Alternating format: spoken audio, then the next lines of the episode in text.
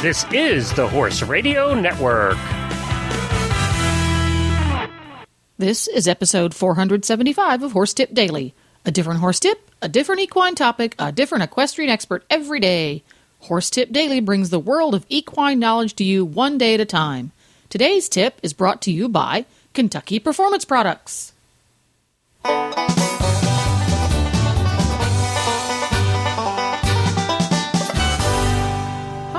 Coach Jen here, and thanks for tuning in to Horse Tip Daily. Today's tip is from the Horse.com's weekly horse health report, found every Wednesday on the Horses in the Morning show, and it's about saving money on vet care. But first, a word about today's sponsor, Kentucky Performance Products. Choosing a supplement can be confusing. How do you know which ones are right for your horse? Kentucky Performance Products will simplify your search for effective, research proven supplements because they provide solutions to specific problems. A great example is Neigh-Lox Equine Antacid. Neigh-Lox is the original equine antacid and has become the product of choice for preventing ulcers from derailing your horse. Neigh-Lox can be fed daily to horses with stressful lifestyles or on an as needed basis when shipping, competing, or during stall confinement. Neigh-Lox reduces the incidence of ulcers, coats and protects the stomach from gastric irritation, and is a palatable pellet that horses quickly clean up. It stimulates appetite and improves attitude. Keep your horse comfortable and happy with Neigh-Lox Equine Antacid from Kentucky Performance Products. You can visit them at kppusa.com. And now, today's tip. Yeah, well, we're doing part two here on how to save money on your medications, right? Yes, we are. And I thought uh, just to start, or just just list out the ones that we covered last week, just so we have a complete list uh, in this show. Uh, the first one that we discussed last week was deworming using fecal egg counts rather than on a rigid schedule, because some sh- low shedders uh, need less dewormer. Uh, don't use Adequan every month. Instead, use it as it was studied and labeled uh, every four days for 28 days unless you just want to spend a little bit more money. Uh, don't use supplements your horse doesn't need. Don't use products that aren't proven to work, and don't use illegally compounded medications because a lot of studies have shown that they may not have uh, the, the anywhere near the target potency. So let's start with uh, part two. Number six on our list was uh, regarding internet sales of medications. Erin, you want to talk to us a little bit about those? Um, yeah, there's uh, um, a lot of people want to get uh, scripts for the internet sales, which you know that's that's you know can work in certain circumstances but a lot of times you'll have to pay for extra shipping because you're going to have to add ice to your shipping so it wastes on yours, or you have to add more ice to it, especially in the summertime, and uh, you're going to get a product that arrives warm and it's not actually uh, useful. Very good. And the next one we have is kind of related to that. Uh, storing medications properly is a good way to help save money on them because you don't want them to expire early. they a lot of a lot of medications have to be stored within particular temperature ranges. They might need to be kept away from light, as in not left on the dash of your truck when you go run errands, things like that. Because um, if they and if they don't work, they they they're a waste of money. Erin, you got some good Absolutely. stories on that. Absolutely. Yeah, if you're going to go by your veterinarian's office to pick up some medications I'd recommend, especially in the summertime, just bring along a small cooler with an ice pack in it, even if it's just a um, one, like you said, you put on your dash and it's going to get hot and you're going to make a couple more errand stops before you get home. That uh, medication does start to deteriorate in the heat of your truck. So even if it's a tube of bute paste, it probably wouldn't hurt to put it into a small cooler.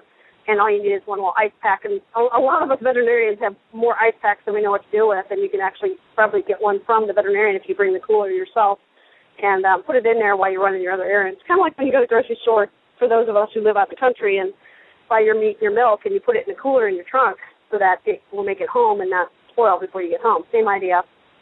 The other thing too is a lot of people will have storage of their medications in their um, tack rooms and feed rooms in their barns, and those tend to get very, very warm. You may have to find a spot in the home, of course, out of the hands of children, way up, you know, in a upper cabinet where it's kept at room temperature because most medications need to be kept at room temperature, uh, not necessarily in your refrigerator. The other thing is the light, light source. Um, there are products that are put in brown bottles for reasons. Those deteriorate in sunlight and other light. So if you don't have it in a brown bottle, you pulled it up in a syringe, or the vet pulled up a syringe and put it in a paper bag, please keep it in that paper bag because it's in there for a reason. That will also help you store it. And then, of course, go by and check your medications uh, on a regular basis, maybe every six months, and make sure that they are within their effective date. Because when it comes to an emergency, you got to grab something. You want to make sure that it's within its proper date. Some medications, or is it vaccines, will actually change color um, when they're when they've been stored improperly. Is that right? Not all.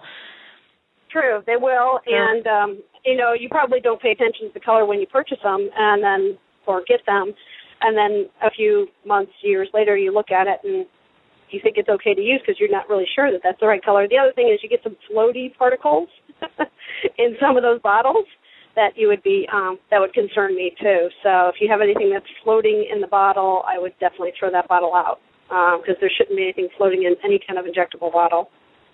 And that kind of brings us, we'll skip one if you don't mind, Christy, to one of our other sure. ones about saving money is have your vet give your vaccines. And the reason for that is, is of course, you know, yes, I'm a veterinarian and I'm going to promote that um, because of the health of your animal. But the the big thing with it, that is we receive vaccines properly stored, properly cooled. If they came to me and for some reason got delayed getting to me by a day, and those ice bags are the least bit warm, we can turn around and send them back and refuse them and get credit back.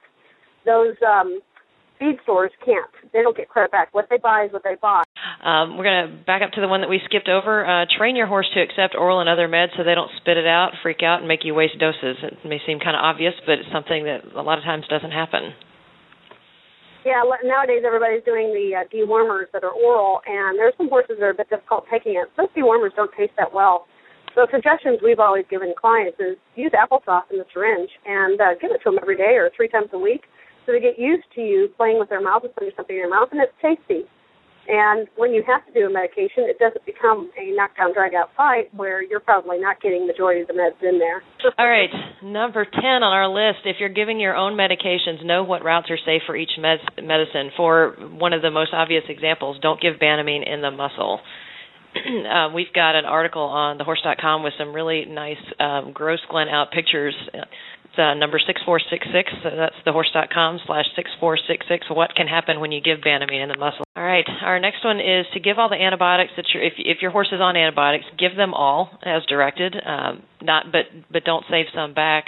You can help create uh, antibiotic resistance with that. Uh, and the, the way that works is that if you if you give just a little bit of the antibiotic, you're you're killing the more susceptible bugs. But if you don't give enough to kill all of them, then the ones that that can handle a little bit of antibiotic and still survive, they get to survive and reproduce. And now they're they create more bugs that are slightly resistant, and they can gradually become more resistant if, they, if you keep killing off the weak ones. And that's that's a problem that we're trying to avoid.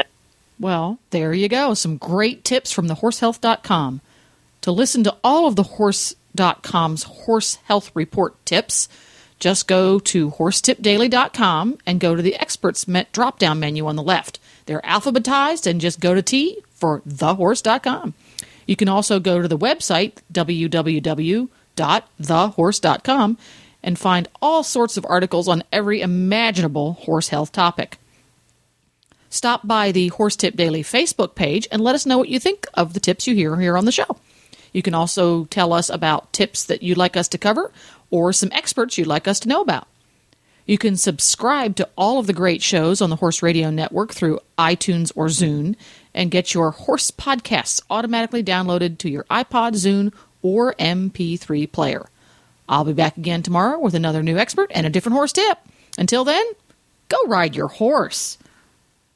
The Horse Radio Network and the Horse Radio Network hosts are not responsible for statements of guests or their opinions. Use your own judgment when listening to the tips provided by the experts on Horse Tip Daily.